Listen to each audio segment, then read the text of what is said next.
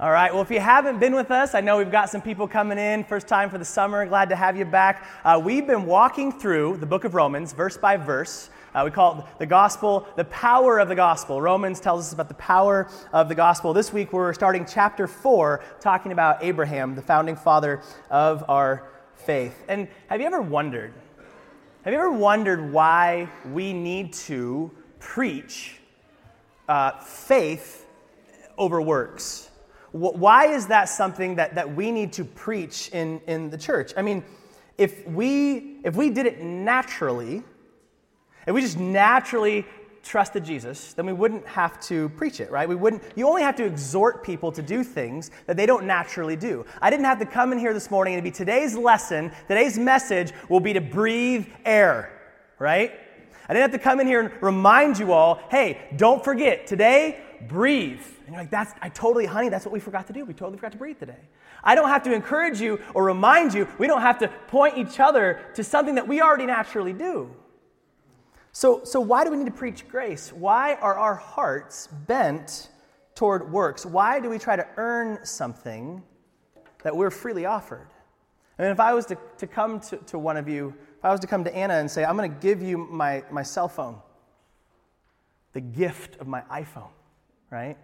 I say, now you have two options. You can just take it for free, or for the next six weeks, you can work hard labor here at the church. Put in the yard, you can get out there with Sean and Robert, you can work six weeks, 12 hours a day, and then I'll give you my iPhone, or you can just have it for free. Of course, why would she, why would she not choose the free option? Why would you choose to work for something that you could just be given? So, why is it that we try to continue to earn from God what He's freely giving to us in Jesus? I remember as a kid, I loved playing Nintendo. And there was this, this invention they had called the Game Genie. And what the, what the Game Genie would do is if you put this Game Genie in the Nintendo, you could plug in these cheat codes. And then it would give you like infinite lives. Mario could never die, right? Or, or he could never be hurt, could, you know, whatever it was. And so then you could just kind of walk through these levels and easily beat it. Now, I hated the Game Genie. Why? Because I was, am, a competitive freak, right? And, and I wanted so badly to earn that win. I wanted to crush Bowser on my own because of these thumbs of glory, not because of some cheat code, right? I wanted to be able to, to brag. In other words, I didn't want it freely handed to me. I wanted to boast, behold, I am Justin, Mario demigod, right? Like, I wanted the, all the glory that comes with being good at a Nintendo.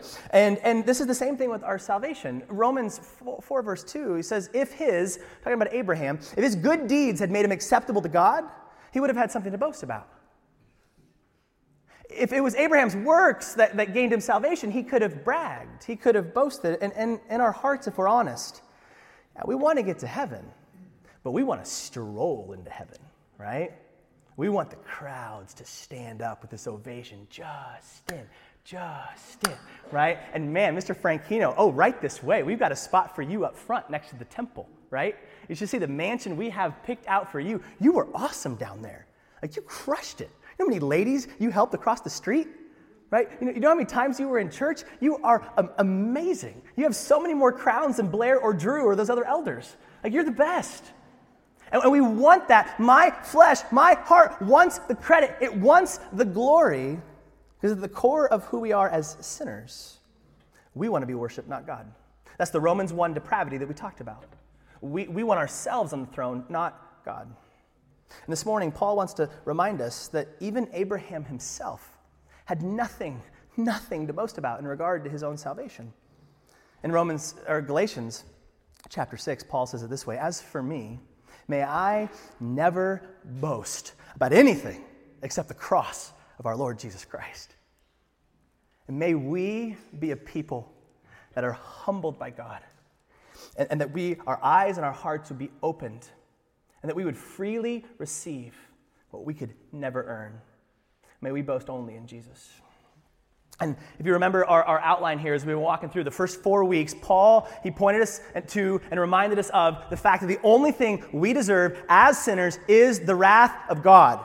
And he hammers that point for, for two and a half chapters. But then we saw last week in 321, but now, but now, but now, God's righteousness has been offered freely to us, which is good news because we could never earn it on our own.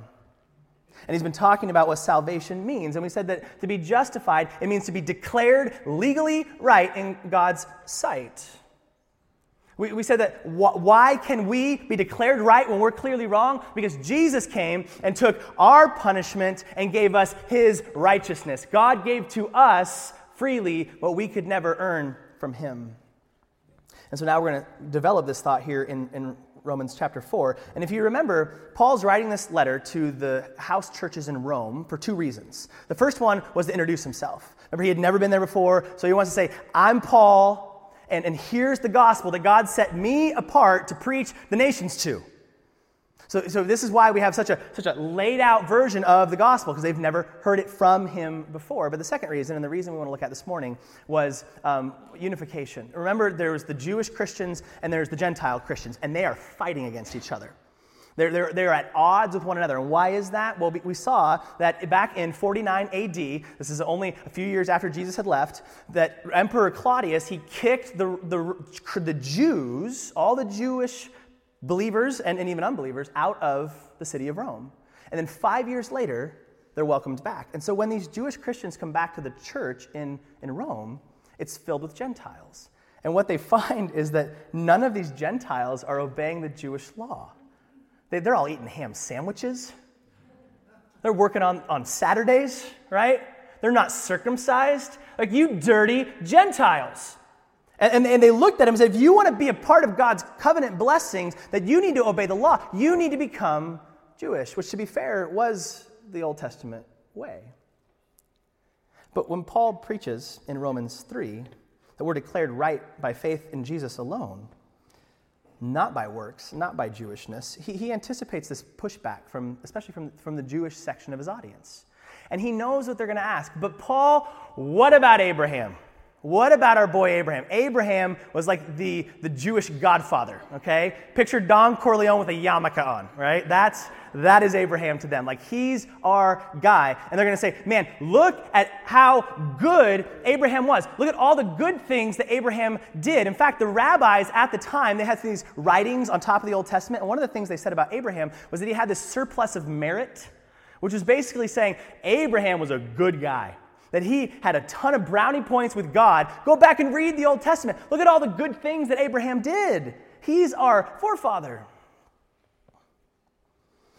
So, for the Jew, this is everything. If Paul can't convince them that Abraham was justified by faith and not works, then he's wasting his breath because that's their boy. That's the one they're looking to. So, what we're going to see here in, in, in, chapter 4 is what I call justification illustrated.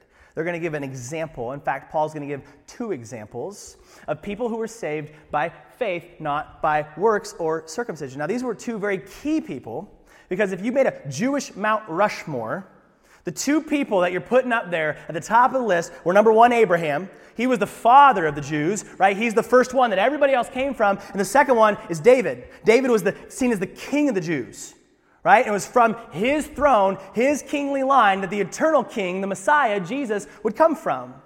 I don't know, you could round it out. I don't know, Moses and Elijah, I don't know who else would be up there. But they say these are our two guys, and what Paul's going to show is if these two weren't saved by works, man, that nobody could. Nobody could be. You remember the song, Father Abraham had many sons, and many sons had Father Abraham. Now, I had an issue with the next line. I am one of them, and so are you. So, wait a second. I'm 75% German, decidedly not Jewish, and I'm Italian, right? I'm not, I'm, how am I a, a, a son of Abraham? How are, how are you a, a son or a daughter of Abraham? Are, are we truly children of Abraham? And, and chapter 4 today is going to answer that question for us. Tension, tension. First one we're going to see here Abraham is justified by faith and not works. And secondly, he's justified by faith, not circumcision. We're going to see why that matters for us today. Um, if, if you look here, one of the things we, have got to, to, figure out is, is what in the world this word means faith because he's going to use this 39 times in the book of Romans. This is how we're made right with God. And out of those 39 times, 11 of them are used right here in chapter 4. So this, this is huge. So, so what in the world does, does faith mean? And, in fact, the word believe is used six times. So, and that's a synonym of, of faith. And so we really got to key in on, on what this means. If you go over to Hebrews chapter 11, um, there's a, a built-in definition of, of what faith means. And the writer said this, Now faith is the assurance of things hoped for, the conviction of things not seen. So what does that mean? How, I, I reword it like this. Faith is confidently accepting as true what you can't see. Faith is confidently accepting as true what you can't see. So, for, for example, if, if I told you this piano exists, okay, you, you don't, that doesn't require faith from you, right? You can confidently accept as true that this piano exists by sight. There's no faith involved because you can see it, you can touch it, you can prove its existence. A key element is that you can't see it. But if I said, hey, at the end of this service, my grandma is going to come walking into this gym with a plate of cookies for every single one of you that sat in the first row this week, just like we've been asking, our, our regulars. And Bridget's like, yes, I love this, this illustration. Now, you can't see my grandma. You can't see those cookies. Faith is confidently accepting my word and, and what you can't see, but what you hope for so badly, right? And by faith, you sit in the front row, right? Now, I'm sorry, this is a hypothetical, Isaac. I know, I know, you're bummed. Faith is, is put, you're putting your faith in, in the promise that, that, I'm making toward you. And this is an important part of faith. Faith demands an object. Like, you can't just have faith. You ever hear that? Oh, well, he is such a man of faith. She has a lot of faith, right? It's not, you can't just kind of have faith. Faith, you have to have faith in something. So, so if you said, I believe Justin, that's an incomplete thought. What is it that you believe about Justin? You believe his promise to you that grandma's bringing some cookies at the end of the service. So I don't just have faith or even faith in God, it's specifically who he is and the promises he's made to us. If I believe God is trustworthy, I believe in his promises to me, the specific truths. So, so what is it? What, what is it specifically that we put our faith in that makes us right with God? What is the object of our faith to be? And it's God's word. It's God's word. It's what God says to us about who Jesus is for us. And if I believe that, if I believe He's trustworthy, and therefore His promise of Jesus is trustworthy, then I'm accepted. Accepted. So let's look at the first point here justification by faith and not by works. Verse 1, he says, What then shall we say was gained by Abraham, our forefather, according to the flesh? For if Abraham was justified by works, he has something to boast about, but not before God. He says, Abraham, our forefather, Paul was a Jew, so saying, Our forefather Abraham, if he was made right in God's sight by what he did, then he has something to brag about. He can boast, look at what I've accomplished. And my whole gospel is a sham. Because my whole gospel says we're saved by faith, not by works. And if Abraham's saved by works, it negates the entire point. So then he asks the question well, what does Scripture say? That's always the important question, right? What does God say about this? Not what does Justin say about this. I get up here week after week and I do a lot of talking. And my expectation is that you would look at between what I'm saying and the Word of God sitting in your lap and say, does this match up? And if it doesn't match up, I'm the one that's wrong, right? We might, have a, we might have a disagreement on how to interpret a verse, but that's the authority, not my take on it. Hold me accountable to the Word of God. So, what does Scripture say? It says Abraham believed God, and it was counted to him as righteous. Abraham believed God, and it was counted to him as righteous. This word counted is another important word in this chapter. It's used 19 times in the book of Romans, and 11 times, almost over half the times, it's used right here in this chapter. So, what in the world is it saying? Well, the word counted or to count. The word meant to, to credit or place on someone's account. So if I put 25 cents in your piggy bank, you're welcome. I have credited you 25 cents. I've placed it on to your account. I went to KeyBank and I said, This quarter is for my buddy, right? And that was my tithe, right? They don't know. Um, so, so I placed it on, on your account. So what it says God's placing righteousness on Abraham's count because he believed. So, what, what's he referencing? Well, this is, this is a quote from back in Genesis 15. Genesis 15, God makes this promise to Abraham. He says, I'm going to make you into a great nation, this great nation through, through your descendants. Now, Abraham was an old man, didn't have any kids at the time. So, Abraham goes, Well, man, it must be through one of my servants then, because Sarah and I are barren. So, if God's going to do this thing, it must be through one of my servants, not, not actually through our physical lineage. But God is this really cool scene. He takes him out. I always picture the Mufasa Simba moment, right? Look at the stars, Abraham, right? As he looks up there, he goes, You see them stars? Them your babies. That's the number of descendants that you're going to, you can't even count the stars, man. That's how many kids I'm going to give you. This is God's promise to him. And how does Abraham respond to that promise? Verse 6 of Genesis 15. He believed the Lord and he counted it, what? His belief, his faith, to him as righteousness. Abraham believed. The word here, the Hebrew word is amen. Abraham gets all charismatic on God, right? Let it be so. I believe, right? Amen. He accepts what God says is true. This is faith. Abraham confidently accepting what God had promised him as true, and it's something he couldn't see. In fact, it contradicted what he could see. And when Abraham believed what God said to him, in effect, it says God gets out his accounting book, and under God, Abraham's name, under Abraham's account, he writes, Perfect, right in my sight. Abraham's still a sinner, but in God's eyes, he accepts his faith as a right standing, right relationship with God. Now, now there's two ways that we can earn this, two ways we can receive this. It can be gifted to us or we can earn it. Look at what it says in verse 4. Now, to the one who works, his wages are not counted as a gift, but as his due. So you'll go to work, not tomorrow, most of you, but on Tuesday, and you go back to work. And at the end of the week, or the end of the two week period, or the month, whatever your pay period is, you'll receive a check. Now, if you don't receive a check, right? There's to be some major problems with you and your employer. Why? Because that's your due. You earned it. You worked that period of time, and your wage is what you earned, what you're due. But as a sinner, I can't earn right standing with God. The only wages that, that I receive for my work as a sinner are the wrath of God and eternal separation and death.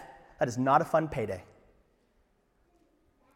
But he shows the alternative. Verse 5. And to the one who does not work, but believes in him who justifies the ungodly, his faith is counted as righteousness.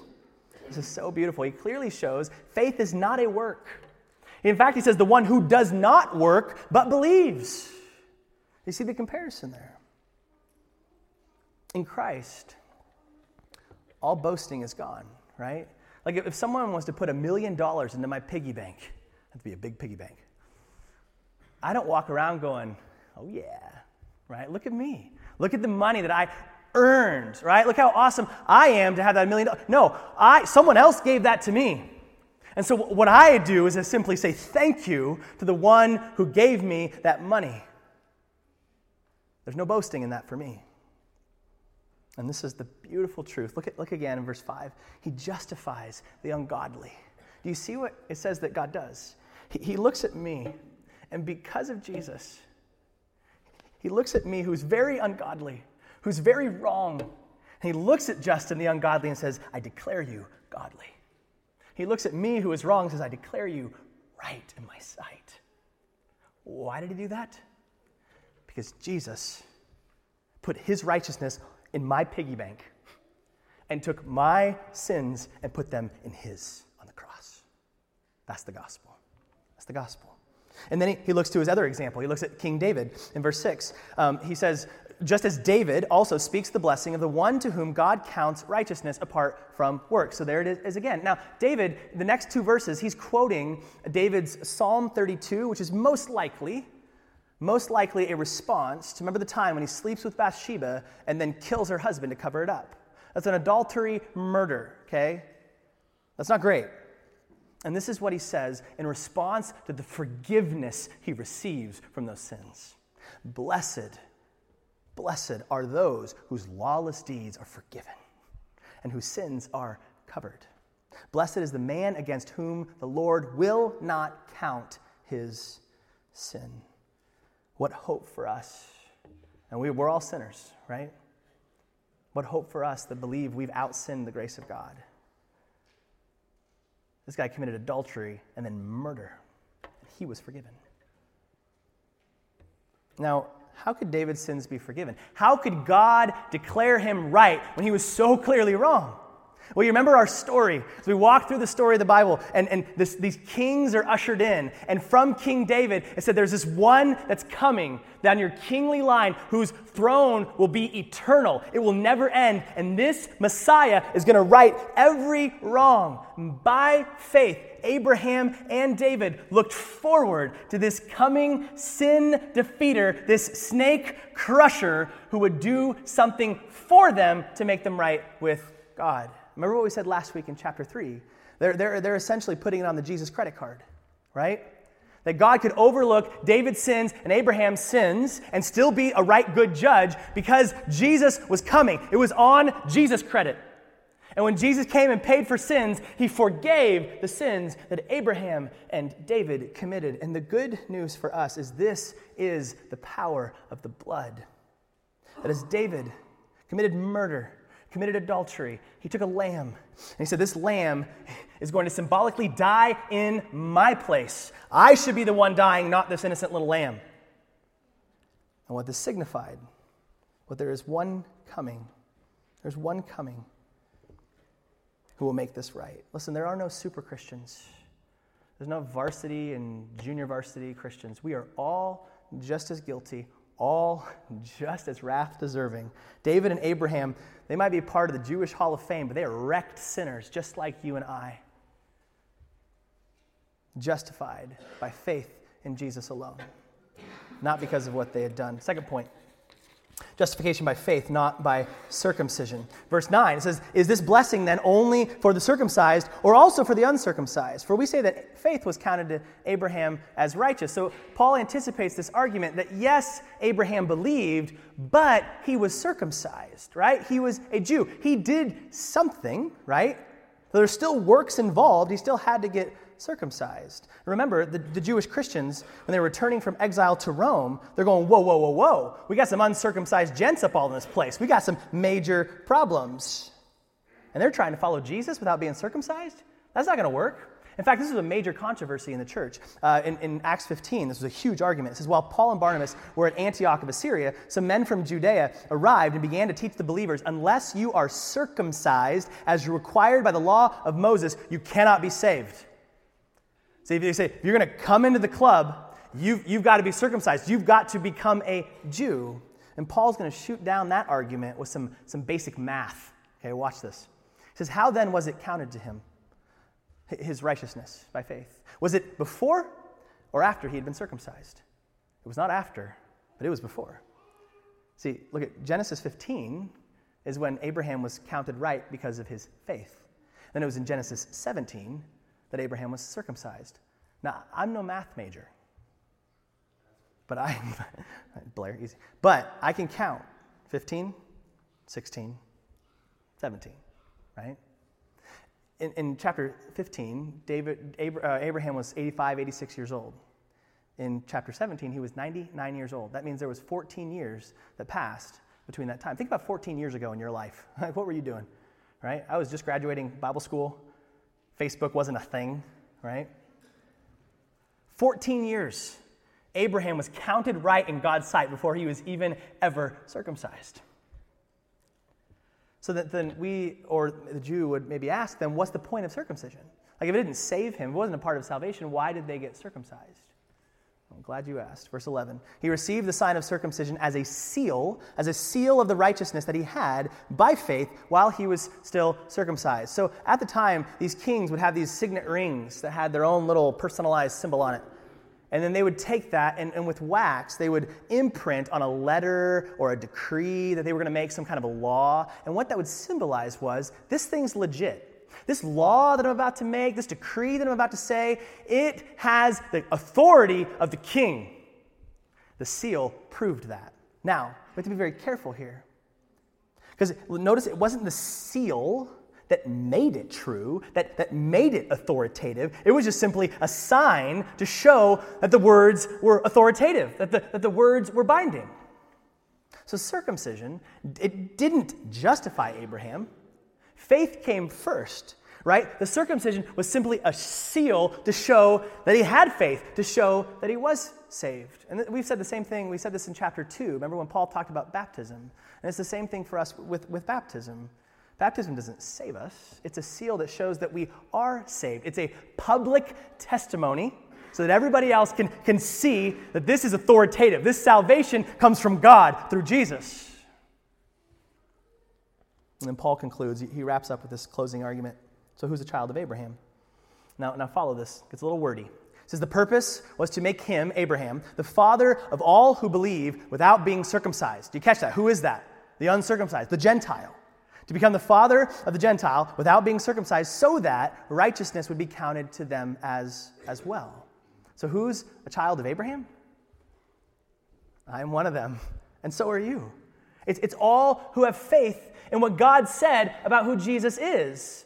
He says it's not just those who are circumcised, it's those who have the faith of, of Abraham. That goofy song got it right.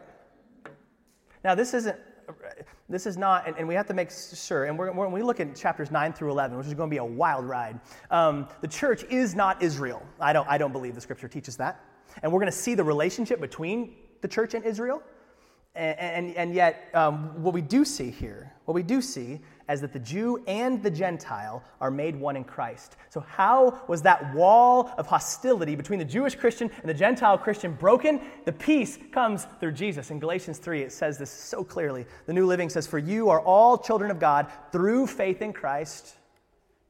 And to all who have been united with Christ in baptism, that's spirit baptism, not water baptism. It's, it's us being placed. The word means to be placed into, placed into Jesus have put on Christ like putting on new clothes. There is no longer Jew or Gentile, slave or free, male and female, for you are all one in Christ Jesus. And now that you belong to Christ, you are the true children of Abraham. You are his heirs, and God's promise to Abraham belongs to you. I am one of them, and so are you. So let's just praise the Lord. Right arm, right? We can, we, we, we do that. So make that suggestion to Robbie for after the service. And, and then, and this is so brilliant the way, if you could follow this, man, verse 12, look at what he says to them. So, to make him, so the reason he was justified before his circumcision, that came in that order, was to make him the father of the circumcised, the Jew, who are not merely circumcised, but who also walk in the footsteps of the father that of the faith that our father Abraham had before he was circumcised. Again, a little wordy, but here's what he's saying. And I love when Paul gets snarky. Like, I don't know if he missed his coffee that morning, but he's coming at these Jews. And because the Jews thought, you've got to become circumcised. The Gentile needs to become like the Jew to be saved. And he brilliantly flips it. He turns the tables and goes, no, no, no, no, no. It's not just for you who were merely circumcised. They thought that was the ticket to heaven. He goes, Is that all you are, circumcised? Come on, bro. Like, is that all you got? It's not just about being circumcised. He goes, But it's having the faith that Abraham had before he was circumcised. In other words, you Jews need to become like Gentile Abraham. This would have ticked them off. I would have loved to have been there. What Paul is saying here is that Abraham was a Gentile before he was a Jew. He was saved before God before he was ever circumcised, before he was ever a Jew. If you want to be a real child of God, a real child of Abraham, walk by faith and boast only in the cross, no works. Now, like Paul, I anticipate a question that could arise from a sermon like this. So I want to close with this one final thought. Because you might say, well, Paul says that we are saved purely by faith in Jesus' work, not on our own works. So there can be this conclusion well, then works don't matter, right? If they don't matter, then let's sin it up, baby. Put it on my Jesus tab, right? I'm just going to keep swiping the Jesus credit card and live however I want because I'm not saved by works. Here's what I want to say to that. Statement says, We are justified by faith, not works. That is clear through Paul's teachings throughout the entire Bible. However, however, faith is made complete by works. Now, we might buck against that sentence when we first hear it, but don't shoot the messenger. This comes straight from the Bible. James 2 says, You see that faith was active along with his works, again, talking about Abraham, and faith was completed by his works. The word completed means to be brought to an end, to, to finish. In other words, his faith resulted, necessarily resulted in works. Now, look at, look at the context here. This is when God told Abraham, I have a great nation through you, and specifically, it's going to be through Isaac. But then, before Isaac had a single baby to his name, he says, I want you to kill Isaac. I want you to kill your son that you're supposed to have these descendants through. And, and you must, I mean, Abraham must be going, wait, what? How, do you reconcile those two things? But it says, by faith. By faith, Hebrews says, he walked up a mountain with his son in tow. By faith, he lifted up a knife and brought it down toward his son's chest. Why? Because, Hebrews says, he believed. He had a confident assurance in God's promise. And it says he figured he must, have, he must be able to raise him from the dead. If I'm going to kill him and he's going to have these babies that are going to be my descendants someday, then, then he must raise him up from the dead. And because he believed, he acted. Because he believed, he acted. Faith completed his works. If he'd have said, Okay, God, I believe you, and then stayed at home, is that faith? If uh, Robert and I were in here uh, working on the lights, these, these lights up, and I don't know why Robert would ask me to do this with him. But if we took the scissor lift and we put it up there, and Robert's like crawling up, and he gets stuck on the air duct, and like he can't see down, right? He has no idea where he is. And, and, I, and I come below Robert and I say, Look, I, I know you can't see me. I know you can't see the lift, but I need you to trust me. If you'll just let go, I'm, I got you, buddy, right? We're gonna have this moment. You're gonna fall into my arms. We're gonna gaze into each other's eyes. It's gonna be beautiful, right? I'm gonna save you if you have faith in me. Now, Robert has a choice, right? He, he can place his faith in me, in my word. He can confidently accept as true what he can't see. Now, if he believes, what will happen? He's going to take an action, right? He lets go. He jumps. That's what we call it a leap of faith. It's a, it's a leap of action. It's not a leap of thought. Belief isn't going, okay, Justin, I believe you. Uh, like in my head, I'm seeing myself jump, right? No. If he believes me, if he believes that I'm trustworthy and that I, what my promise is, that I'm here, that I'm below him, that I'll catch him, he lets go. And he takes a leap of faith. If you believe God, you will obey God. what area of your life have you claimed to trust him in, but you have not made it complete by your actions? Maybe there's, maybe there's something in your life that God's saying to put down. Maybe there's a specific action, a specific relationship. And what he's saying is, do, do you trust me that I know better than you, that my way is better than you? If you put that thing down, that I'll still be enough. Will we, by faith, walk away? Will we, by faith, let it go? Will we, by faith, put it down? Or maybe He's calling you to do something. Go somewhere. Give of yourself generously to somebody else. Will we trust that He's going to lead us and guide us and provide the means that He's asking for in the first place? By faith, we take that step, we take that leap. And maybe, I mean, have you been baptized before? We know faith in Jesus alone saves us, but that first step, he said, go and make disciples, baptizing them, teach them to obey all I've commanded. The first thing he said was, get baptized. The seal that shows that, that you believe me, to show the whole world that you've placed your faith in Jesus. Maybe that's your step of faith today. Now, it's important to understand, and this is why, man, when we get to Galatians, or excuse me, uh, Romans 6 through 8, he's going to show us so clearly, so clearly, that we are, that not only are we saved by faith, but we grow by faith. That the, the new life of Jesus is in us. The Holy Spirit is going to empower us to do these things. We're not saved by, by grace and then, and then grow by self effort. We're saved by faith in Jesus. We grow by faith in, in Jesus. But it will result in a change. When you move from death to life, there's a difference. And if we believe Him, it will be completed by the way that we live. By the way that we live. And my prayer is that we would become a people that would say, like Paul, that we boast in nothing except the cross of Jesus. And if we trust him, if we move all the chips in the middle of the table toward Jesus, we will be a people who do good works that glorify God. Let's pray. Father, thank you for the example of Abraham. I thank you that he shows us so clearly that, that, that we're not saved by what we do. And, and what, a good, what a good word. Because, God, I'm so tired of validating myself through my actions, trying to prove to other people that I'm something that I'm clearly not. Lord, might we wholesale buy into the gospel that we are wrecked sinners saved by grace, that we have nothing to boast about. We are not here pointing our people to, to all the things we've stacked up in our own account, but we are pointing people to Jesus and saying, Look what he did for me.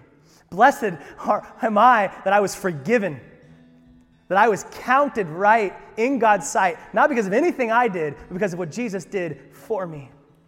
Give us the grace, I beg by your mercy, to trust you, to boast only in the cross of Jesus. And that as we place our faith in you, as we, as we, as we say we trust you, that then we're going to obey you. And whatever you tell us to do, that you're going to enable us to do, this isn't us gaining salvation by our works but it's bringing to completion our belief in Jesus. Father, we need you. If there's anyone in this room today that's never placed their faith in Jesus, so they would not put it off to tomorrow, the tomorrow that we're not guaranteed. And many of us as believers, as we're growing, we slip back into that, that crevice of, of self effort, trying to earn what you've freely given to us. Open our eyes to see the truth. There's nothing good in us, but there's everything good in Jesus. May we cling to his beautiful, powerful, justifying name. Amen.